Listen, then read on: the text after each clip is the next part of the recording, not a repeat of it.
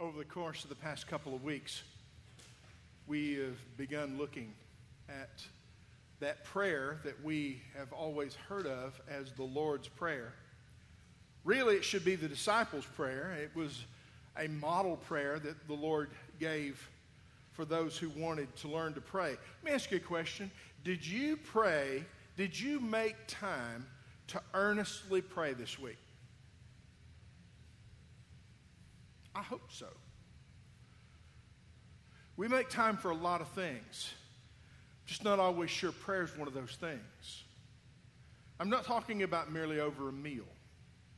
I'm not talking about just in a moment when things aren't going necessarily right. I mean, time to check in with heaven, time to share our heart with God. But Jesus' disciples recognized that Jesus was always doing this, and it was very important to him. He would slip off before the sun came up and to pray. And so they began to ask him for some instructions about how to pray. Well, this morning, we continue to, this hard look at what Jesus taught them. Um, the Lord's Prayer, let me, let me remind you, is a teaching model.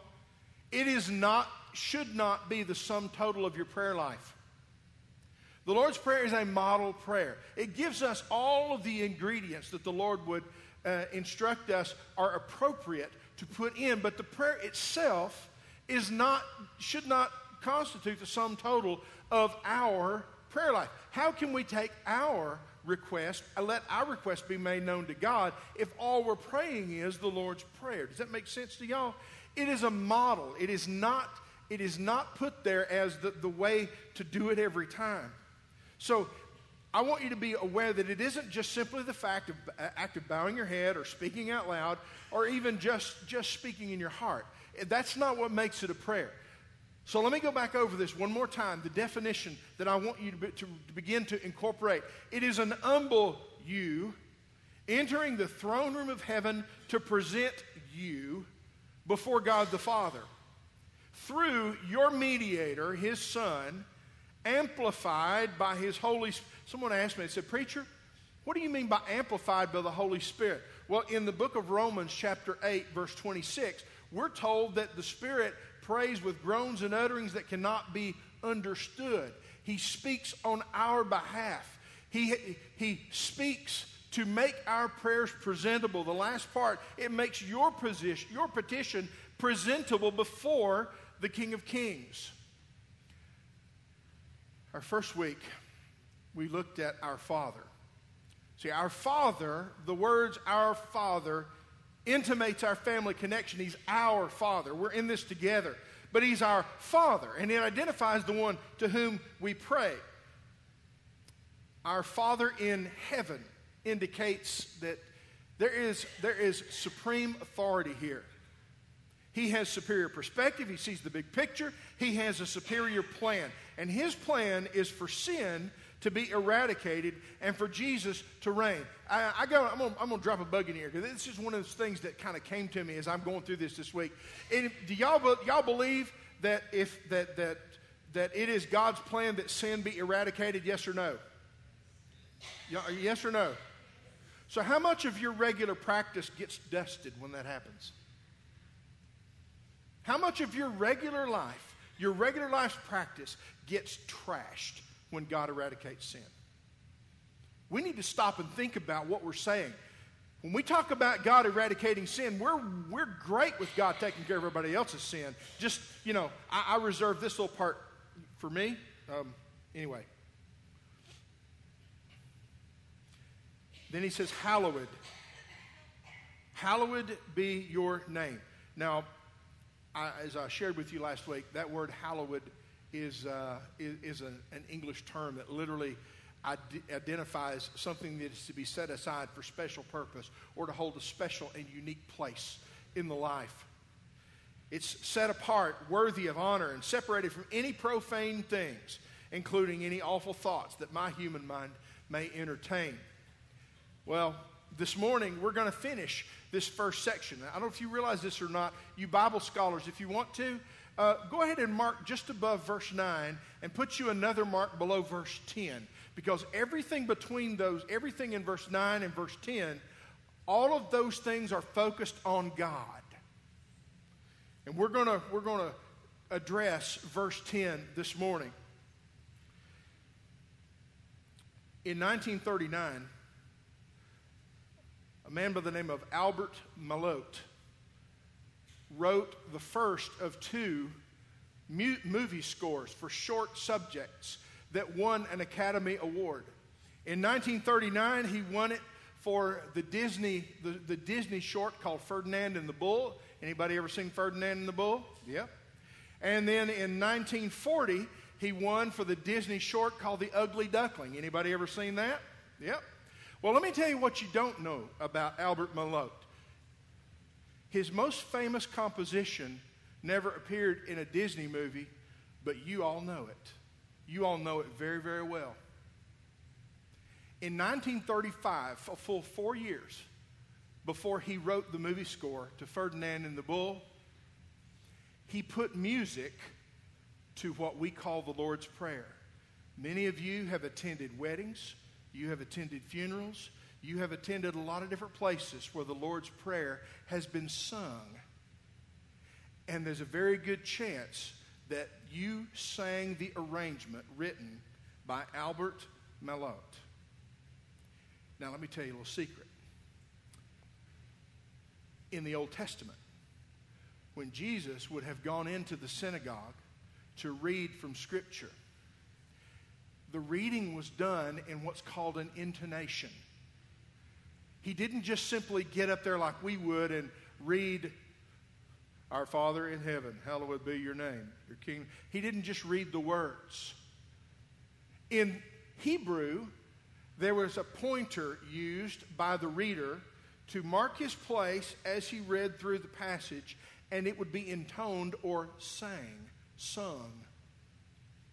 It would have a melodic melody to it. And in the spirit of that, I'm going to invite you to stand with me one last time, and we're going to sing our text this morning to Albert Malotte's uh, composition.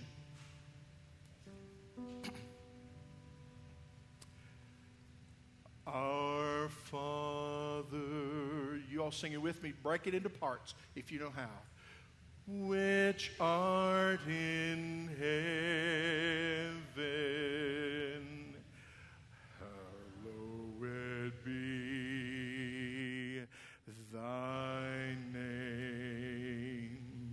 Thy kingdom come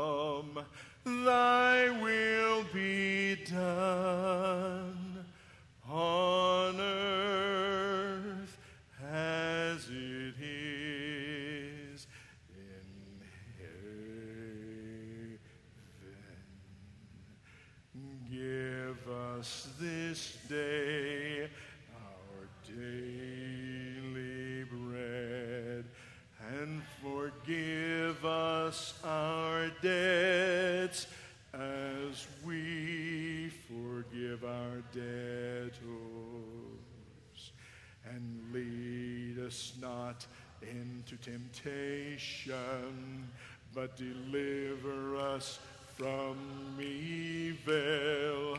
For thine is the kingdom and the power and the glory forever.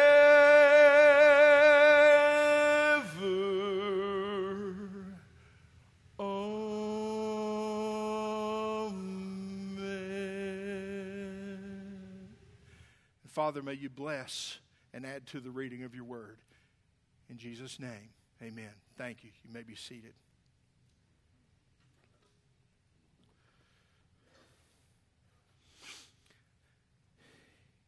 In the King James, we get the word thy put in there for your.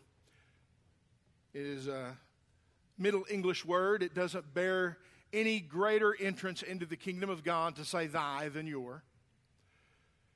And yet, in the day in which we live, I have chosen to use the New King James Version as opposed to the King James Version for sake of preaching, maintaining the, the character and the lilt of the King James and the, the meaningfulness and the structure of much of the verse, uh, but um, just simply missing some of the antiquated language, the antiquated words. I said that to say from here on, I'm going to use the King James reference as thy. For thine is the kingdom and the power and the glory forever. Amen. And it's just, it's wonderful that it, it flows so easily. And it's easy to remember because of the tune that Albert Malotte put to it. We're, it. It rings very clearly in our ear. Amen? Yep. Well, he says, Thy kingdom come. And I want to tell you this morning that Thy kingdom come should be the beat of every one of our hearts. The fact of the matter is, the ills of our world, the things that are going wrong, are every bit because men have chosen to build their own kingdom instead of building God's kingdom. All of the problems we've got going on with people being abused and mistreated, and some feeling that justice has not been theirs, all of that hinges around the idea that we have been building our own kingdoms instead of God's. Now, I need you to understand there are multiple ways that scholars have portrayed what Jesus said. Now, the interesting thing about this particular phrase is this I don't know of anywhere that Jesus came back and clarified exactly what he meant. I know that there are places in time where there are things that kind of come similarly, they come close in phraseology, but Jesus never really explained exactly what he meant. So this morning I want to take just a I want to take the broad spectrum of the things that have been shared in writing and in conversation. You see, in the person of Christ, the kingdom was coming. While he was praying, his presence were the opening salvo to the kingdom of God coming. The Son of God was born in flesh of a human mother. He was the son of a carpenter, he was a real man. He was a teacher of priests in the temple, even as a child. And he was a miracle worker, turning water into wine. Now, how does that happen unless God is in the middle of it? The, he was the friend of society's outcasts, even sitting to dinner with them. Think about that for a moment. Prostitutes and publicans, tax collectors, and every other low life you can think of were never turned away when they approached Jesus. Even one brought and thrown at his feet and others commanding that the law be fully executed in this moment, Jesus retorted, Let he who is without sin cast the first stone. Y'all remember that? Yep. He made enemies among the professional clergy. Imagine that. He made the preachers' conference mad. He made the association ticked off. Why? Because he was preaching and teaching. The kingdom of God is at hand. Remember that? That repent, for the kingdom of heaven is at hand. He did, he, he called them to repentance. He healed the sick, the lame, the blind, and those who couldn't speak. He raised the dead in private and in public. He, arre- he was arrested, tried, and convicted of nothing illegal, sentenced to death, but not before being abused while in the custody of the police. Imagine that. Publicly humiliated, he was brutalized and executed long and slow. Do you understand that that baby born in Bethlehem was God with us, Emmanuel? Do you understand that the kingdom of God was peeking above the horizon of sin, and then all of men were going to be called to the Son. This is not what anyone would have had in mind for the coming kingdom of God. His Son being abused and murdered. Well, there are others who say, well, it was on the day of Pentecost that that his kingdom came and that we don't need to, we don't even need to use this phraseology anymore because the kingdom came with power on the day of Pentecost. I would tell you that to a degree that is correct. The kingdom, the church was born on the day of Pentecost. We hear a bunch of guys getting together in a hideaway prayer meeting and the Holy Spirit of God falling upon them. And next thing you know, the prayer meeting is spilling into the streets I would to God that prayer meetings were spilling into the streets. We pray in private, we speak to brethren in private, we don't reveal our thoughts about things uh, that are spiritual for fear of someone criticizing us. Uneducated country boys stepped out into the streets and spoke languages they'd never studied. The coward of the courtyard, old Peter himself, is the one who went down in the record book as having preached that. First, I, I, they all preached the first sermon. Peter's is the only one that got written down. Y'all tracking? The coward of the courtyard becomes the voice of the fledgling church. 3,000 people that day said, if you can't keep it in an upper room, it spills into the street, it's all in my heart. I want to follow the Lord Jesus with all I've got. And they walked down to the mikvaot, those, those holes in the ground where the worshipers at the temple would take that ceremonial walk down into the water, where they would, they would cleanse themselves before presenting themselves at the temple. Oh no, they went down to that same, those same holes in the ground, those same pr- primitive baptistries. And they were baptized in the name of Jesus Christ, the Son of God, for sinners slain. They wasn't nothing private about that. They absolutely com- they confessed before the entire Israeli nation. Everybody was in Pentecost, was in Jerusalem on Pentecost. It was the party celebration. See, I need you to understand from a Jewish perspective, Passover is mourning. Passover is a time of, of great introspection and, and, and, it's, and it's, it's, a, it's a, a time of mourning and a time of thinking about God's deliverance through the, the, the, the death angel that passed over. Pentecost is celebration. It's a celebration of 50 days beyond when they received the law of God. It's, it's dancing in the streets and and lots of food and lots of activity. It's, it's the opposite of mourning and, and, and being, being sad and introspective. It's celebration. Look what God has done. And so, in this point in time, with all these people gathered in there, the Holy Spirit of God fell on these men and they began to preach. Can you have an amen? Isn't that good? You know, God didn't do this in a corner out of anybody's notice. He did it in the streets on a day when town was packed. Hotels were filled to the brim, couldn't get a seat at a good place to eat because there was so much excitement in the city. Imagine if God were to do that on a Tennessee Alabama weekend. Can I have an amen? Amen. For some denominations, this is still their focus. They even use the phrase in describing who they are. They say, We are Pentecostal. Their focus is on the events of that day, and they see that and, and, and focus on the, the things that they interpret as the, the way that God reveals His power. I'm going to tell y'all something. God uses His power to save men from their sin. He uses the blood of His Son, Jesus Christ, to call them to Himself and to quit playing games. Can I have an amen? Amen. You know, the, I understand the desire to want to see God do something great. I understand the yearning in the heart to want to go and to, on a regular basis, see something that I feel like represents the, the outpouring of the Spirit of God. I'd like to see that, wouldn't you? I'm just not going to limit it to a few things as some of our Pentecostal brethren do. Because you see, I know that when God begins to pour out His Spirit, all bets are off. There are no brakes. It's all or nothing. And it's going to pour out like you'd never dream.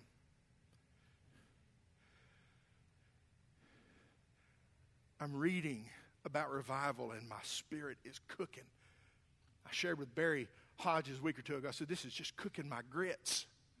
Y'all know what cooking grits are? You know, when they get down and they start to get thick and they're, they're bubbling and popping on the top and sending little splatters everywhere. Y'all are fixing to get splattered. Y'all ready?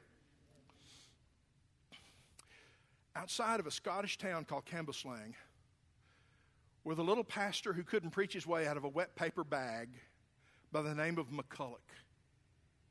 The Spirit of God began to fall. And young men were being saved in the fields while they worked overcome with the Spirit of God, falling on their face, wailing out loud, such that others thought they were in physical distress, thought that they had maybe injured themselves, wounded themselves, or be in some other kind of, of need of, of physical attention. It was not a physical attention at all. It was the attention of the Holy Spirit convicting their hearts and telling them, you need to get right with God. And right beside haystacks, these guys were falling on their knees, making, a, making their, their altar in the open air beside, a, of all things, a haystack, and asking God to save them. And in such great earnestness, begging God to save them, that others thought that they were, they were having some kind of a physical problem. By the way, I love this, I love this part. I, I can't help it. This is just let me tell you how good this preacher was. Y'all ready? It was said of him by members of his town. How many of y'all know what ale is? You may know what ale is? A L E? We would call it beer. Roughly beer, okay? They called him the ale pastor. that pastor was drinking? No, no, no, no, no, no, no, no, no. They said he was so boring that as soon as he got to the pulpit to preach, all the men would find an excuse to go out of the building, they'd go get a beer and wait till he got done because he was dry as toast. They called him the ale pastor. Isn't that something? Yeah. Well, I want to ask you a question. How in the world does a pastor so boring that people would rather drink than listen? How in the world does the Spirit of God fall on that church and in that town?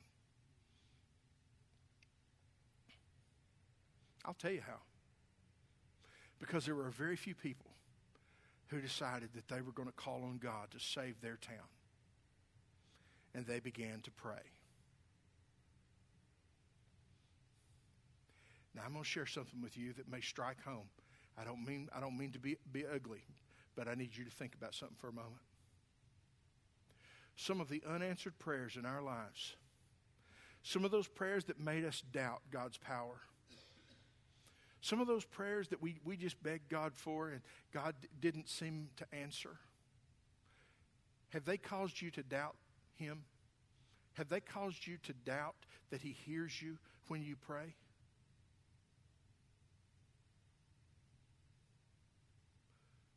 Is it entirely possible that some of the trivial things we pray about, we need to grow up past?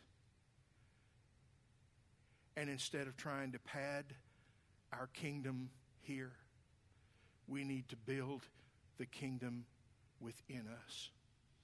Is that possible?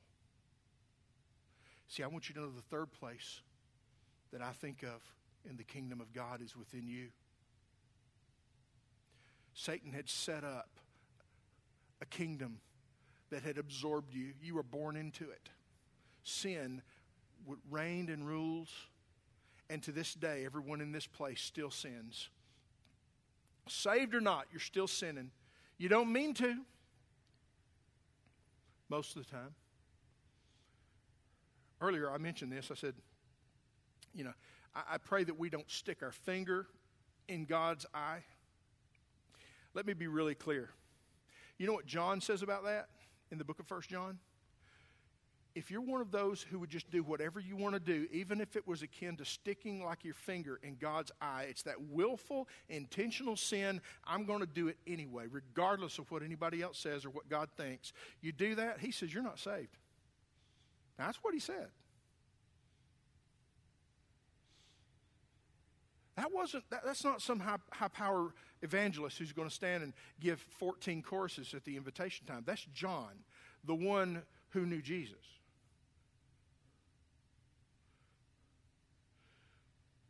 When he says that if we confess our sin, Jesus is just and to forgive us and to cleanse us from all unrighteousness. He's not talking about those I'm going to stick my finger in God's eye kind of things. He's talking about those sins that just happen because we're human. Y'all tracking? I need to say this very, very clearly.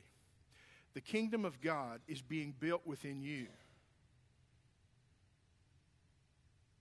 And if the kingdom of God is being built within you, there's no room for the kingdom of Satan to continue its expansion program.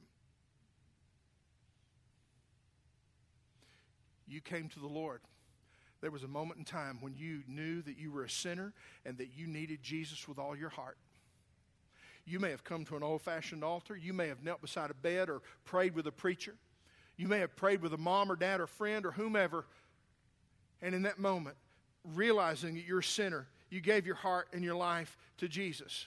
Well, I want you to know at that point in time, evil was evicted from the territory of your life, and that the, the kingdom of God took you as new territory. You were annexed, bought with a price into the kingdom of heaven and you became a subject of the Most High, and you've been freed from the dictatorship of sin. We hear a lot about dictatorships. We hear a lot about people running, running roughshod over people and mistreating people. God never has done that to anybody. But I'm afraid in our abuse of the kingdom of God, we might have just done it from our perspective toward Him.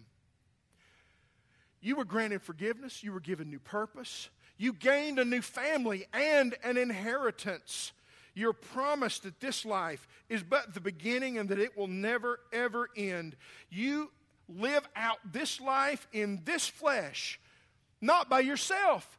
You got a helper. The Spirit of God walks with you. And on, on a personal level, the kingdom of God has already come to each and every one of us. Amen? when the Father gives the order, the trumpet's going to sound, and that final movement of this heavenly symphony is going to begin. Um, the kingdom will fully come with the coronation of the King of Kings and the Lord of Lords. I need you to understand when Jesus bowed and he said, Thy kingdom come, he was referencing a whole lot. But I don't think there's any way, if you don't, if you don't take either of the other two, as being valid. I don't think there's any way you can deny that in Jesus praying, Thy kingdom come, that the throne room scene in the book of Revelation wouldn't come to mind. When God sits on the throne and he proclaims his Son, King of Kings and Lord of Lords, and the angels begin to sing, and the trumpets are blasting, and we're singing, Holy, Holy, Holy is the Lamb. God's kingdom is going to be completed and if you're a child of God, you will be a, por- a part of that. Christ is going to call us to take our place in that heavenly kingdom. The church is going to take her place at his side. The conquering king is then going to return to settle all final accounts with evil men. The king of kings is once and for all going to deal with sin. Satan's power is going to be stripped away. He and all who follow him are going to go to hell to stay. The kingdom of God, the kingdom of the Son, the kingdom of peace, the kingdom of the everlasting family of God is but a heartbeat and a trumpet blast away. Do you look forward to Jesus coming? Understanding that this moment is coming, then I have to say, may God's will be done in me. Thy kingdom come Thy will be done on earth. Guys, the song has done that phrase a great disservice. Because this is how we sing it Thy kingdom come, thy will be done on earth as it is in heaven. We kind of throw that out on the end. No, no, no, no, no. No, the whole clause is Thy will be done on earth as it is in heaven. It all fits together, it means something. You think God, God's will is accomplished in heaven, yes or no? Do you believe God's will is accomplished in heaven? Do you believe God's will is accomplished here? Some would say no, some would say yes. I'm going to tell you, I believe God's will is accomplished. But I believe that there is a, port, a part of cooperation that needs to happen on the part of God's people with heaven itself. I'm not saying we have to work for our salvation, but I'm saying that once one is saved, it causes one to work in the kingdom work. Once one comes to know Jesus, you walk with him and talk with him and tell him that I am his own and the joy that we share as we tarry there, none other has ever known. Your, your will be done on earth as it is in heaven. God's will is sovereign, he's in full control, and nothing catches my God unprepared. Did y'all know that? He, by the way, some of y'all are worried to death about war. You're worried to death about, about Soviet Union. Worried to death about Syria and what's going to happen when the Soviet Union and Syria get together. Well, I can tell you what's going to happen.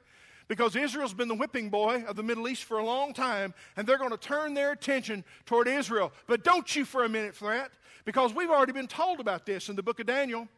Did y'all know that? Do you know what happens?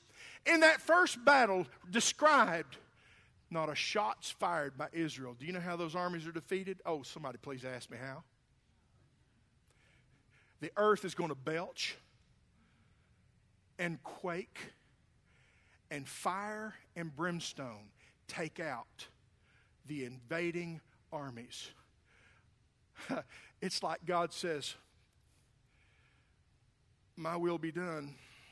Uh uh-uh. uh And everything in nature rebels and wipes them out. We're told that it's months Literally, there are death squads, people who are looking for bodies to bury are going months looking for bodies to bury to get rid of the stench and the infection on the land. Don't fret. If Russia fires nukes tomorrow, thy kingdom come, thy will be done on earth as it is in heaven. That does not excuse me from doing what I am called to do. Because if His will is to be done on earth as it is in heaven, I can promise you that there are things, there are assignments given in heaven and they get carried out every single day. God's sovereign will calls for my cooperation. Even the angels do His bidding without any hesitation. They guarded Eden because of man's sinful presence. They warn men of disaster. They lead men to safety. They kill when God says kill. Angels kill? Yeah, what do you think killed all the firstborn in Egypt? They communicate instruction and encouragement. They come out, they come to our aid when they're sent. I love this one. They bring good tidings of great joy, which shall be to all men. Amen? Y'all recognize that one, didn't you?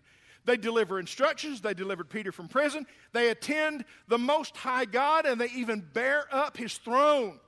They protect him from sin's contaminating presence. By the way, let me tell you all a little something, a little secret. We learned this on Wednesday night. If you're not coming on Wednesday night, you're missing some good teaching. Is it, here it is in a nutshell.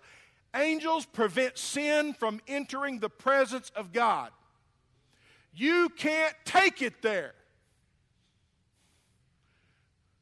You might get drugs into the United States of America across any old border, but you ain't taking sin to heaven. I'm sorry, that's just the way it is.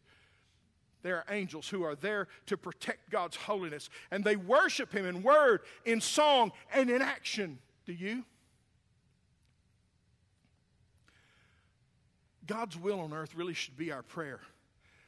Our, our Lord understood that God's will on earth is what was, what was missing. But our Lord also understood that for him, God's will on earth was going to be costly. He was obedient even to death.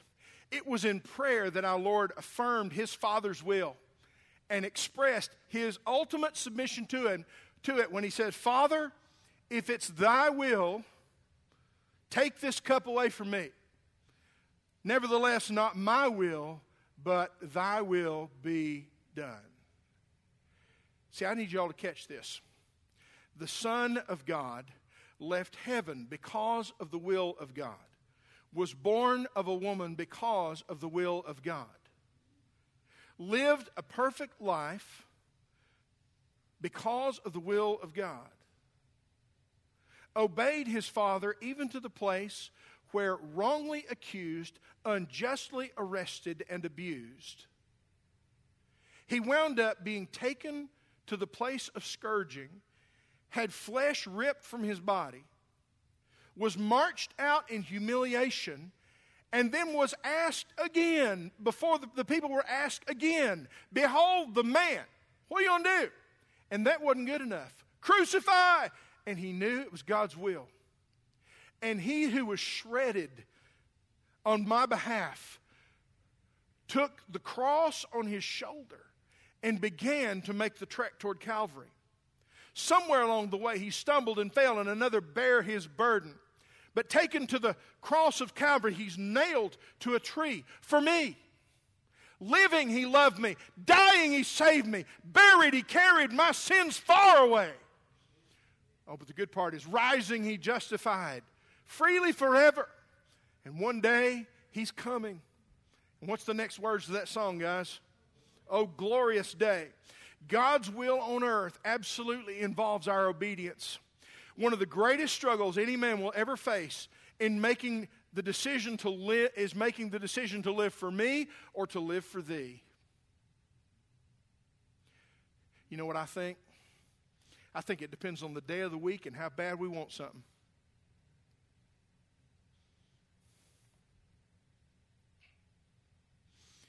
Obedience may or may not make us wealthy or materially blessed like others. That's one of the sad parts. See, we want things. We want to live a certain way. We want to enjoy a certain lifestyle. We're very focused on our peers. And when they have something, I want something. But I need y'all to understand something. Obedience to God means God has holiness, I want holiness. And I'm no longer looking to have just everything else everybody else has got because everybody else has got it. I want to know Christ. Obedience puts us in the position to live blamelessly before our peers. And let me tell you what the result of being able to live blamelessly. Y'all know what that means, right? The people around us really can't bring any just accusation against us when we live blamelessly. Paul addresses that. Who shall bring a charge against God's elect? It's God who justifies. Who is he who condemns? It is Christ who died and therefore is also risen, who is even at the right hand of God, who also makes intercession for us. So who shall separate us from the love of Christ? Shall tribulation or distress or persecution or famine or nakedness or peril or sword? As it's written, for your sake we're killed all day long. We are accounted as sheep for the slaughter. Yet in these things we are more than conquerors through him who loved us. For I am persuaded that neither death, nor life, nor angels, nor principalities, nor powers, nor things present, nor things to come, nor height, nor depth, nor any other created thing shall separate us from the love of God which is in Christ Jesus our Lord. Living, He loved me. Dying, He saved me, and He did for you too. I want you to understand this morning very, very clearly. Whether we pray, Thy kingdom come, Thy will be done, it's going to happen. Are y'all tracking with that? Now, you can either be in cooperation with it or you can be in opposition to it. So, what would your life say right now if we could run the film, the highlight reel of your life? In cooperation or in opposition to the will of God. This morning, the invitation is very, very simple. Some have, some have become dulled in their walk with the Lord and have forgotten some things that you knew. For some, it's been a very long time since you really sensed God's powerful presence in your life. Well, I can tell you that the same God is just as powerful. What happens is we're the ones who begin to cool. So this morning, I'm, I'm just going to ask you are you willing to let God begin again this morning to build his kingdom in you? Preacher, I'm, I've been a Christian for a long time. Don't matter. Age don't matter. Because God's not done building in you until you take your last breath. And only then are you, do you, are you away from the building program and taken to your final reward. Maybe this morning you'd say, Preacher, I started real good, but man, I just have forgotten that His will is going to be done whether I'm with Him or without Him. In a moment, we're going to begin to pray and we're going to sing. And I'm going to invite you to resubmit your life to Jesus Christ that His will can be accomplished in you. Father, this morning I want to thank you for this text. I want to thank you for the song. I want to thank you, God, for everything you've granted us. But Lord, I'm afraid this morning we would have to say that we've been, uh, we've been less than on fire. We've spent far too much time choosing the wrong way when it came to choosing obedience or disobedience. And because of it, our prayer life is cold, our spiritual walk is cold, and it's been so long since we really experienced a move of the Holy Spirit in our life. Father, would you this morning reawaken that? Stoke the coals of obedience. Let us sense your hand upon us again. And this morning, as we conclude, I join with my Lord and my Savior in praying, Thy kingdom come, Thy will be done on earth as it is in heaven. For it's in His name we pray. Amen. As we stand.